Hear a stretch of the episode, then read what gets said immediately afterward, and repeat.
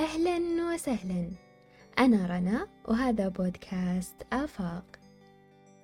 عنوان حلقتنا لهذا اليوم عقبة النجاح.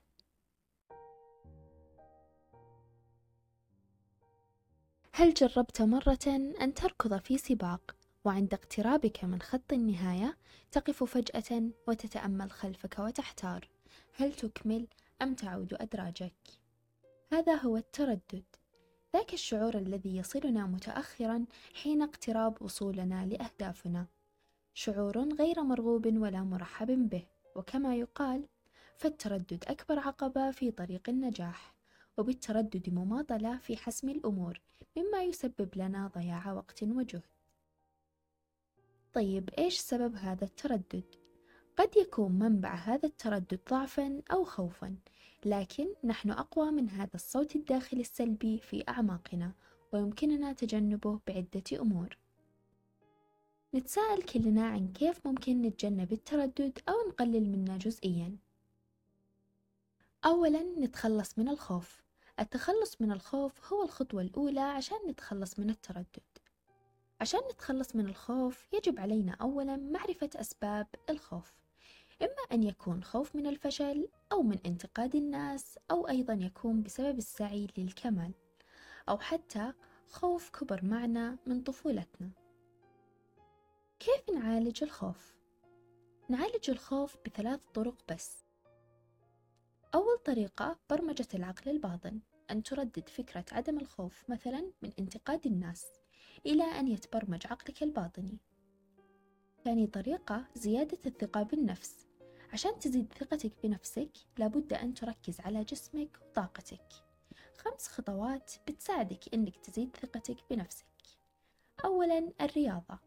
أثر الرياضة ينعكس عليك إيجابيا بثقتك بنفسك وبأفكارك وزي ما يقولون العقل السليم بالجسم السليم.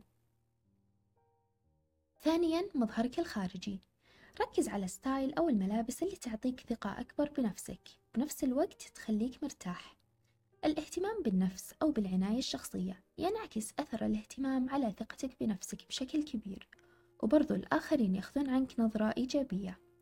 رابعا إنك تكون مستعد سواء لامتحان أو presentation أو مقابلة شخصية. وتذكر كلما استعديت أكثر زادت ثقتك بنفسك أكثر. عشان كذا خليك مستعد دائما. خامس نقطة اكتب رسالة لنفسك.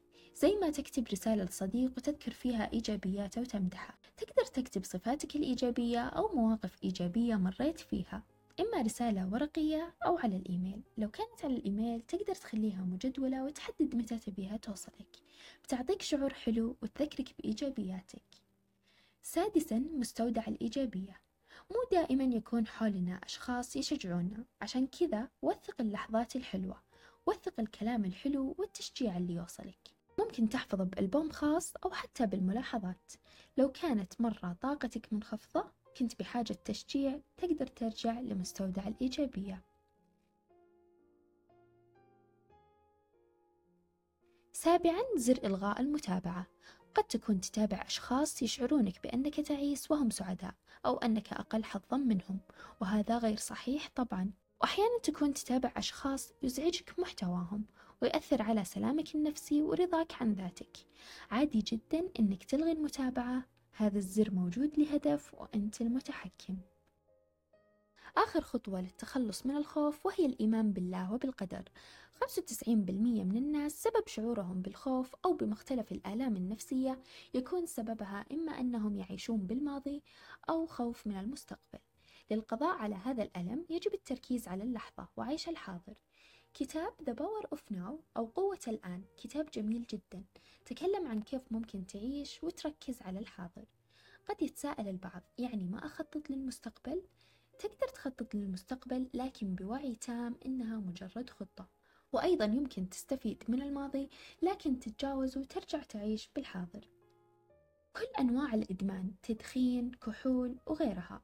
العامل المشترك بينها أنها تخليك تركز على الحاضر. من المهم أن يكون عندك نشاطات أخرى إيجابية تخليك تركز على الحاضر كالهوايات والرياضة جلسة مع الأصدقاء أو القيام بعمل تحبه. ثاني الخطوات اللي تساعدك تتخلص من التردد إنك تحدد أهدافك والاتجاه الذي تسير به. حدد الطرق اللي تساعدك توصل لهدفك. تقدر تبدأ بخطوات بسيطة إلى أن تصل أخيرا لهدفك. وثالث شيء الإنجاز مثل ما يقولون الإنجاز يتبعه إنجاز. فلما تحس إنك نجحت بحاجة بتتشجع إنك تستمر وتنجح بحاجة ثانية. رابعا اجعل مشاعرك حيادية. لا تتعلق بأهدافك أكثر من اللازم. خليك متصالح مع احتمالية عدم تحقيقه وخليك مرن. مرن إنك تغير خطتك وتسعى لهدف آخر. وبالختام لا تدع مجالا للتردد. أشرق بأحلامك كما تشرق الشمس في كل صباح. كن أنت شعاع الأمل وبصيص النور لهذا العالم. لا تنتظر من أحدهم أن يمدك بالقوة. بل اصنع القوة بنفسك وانطلق نحو أحلامك. كانت معكم رنا الدخيل في بودكاست آفاق. شاركوني آراءكم واقتراحاتكم بموضوع حلقتنا القادمة.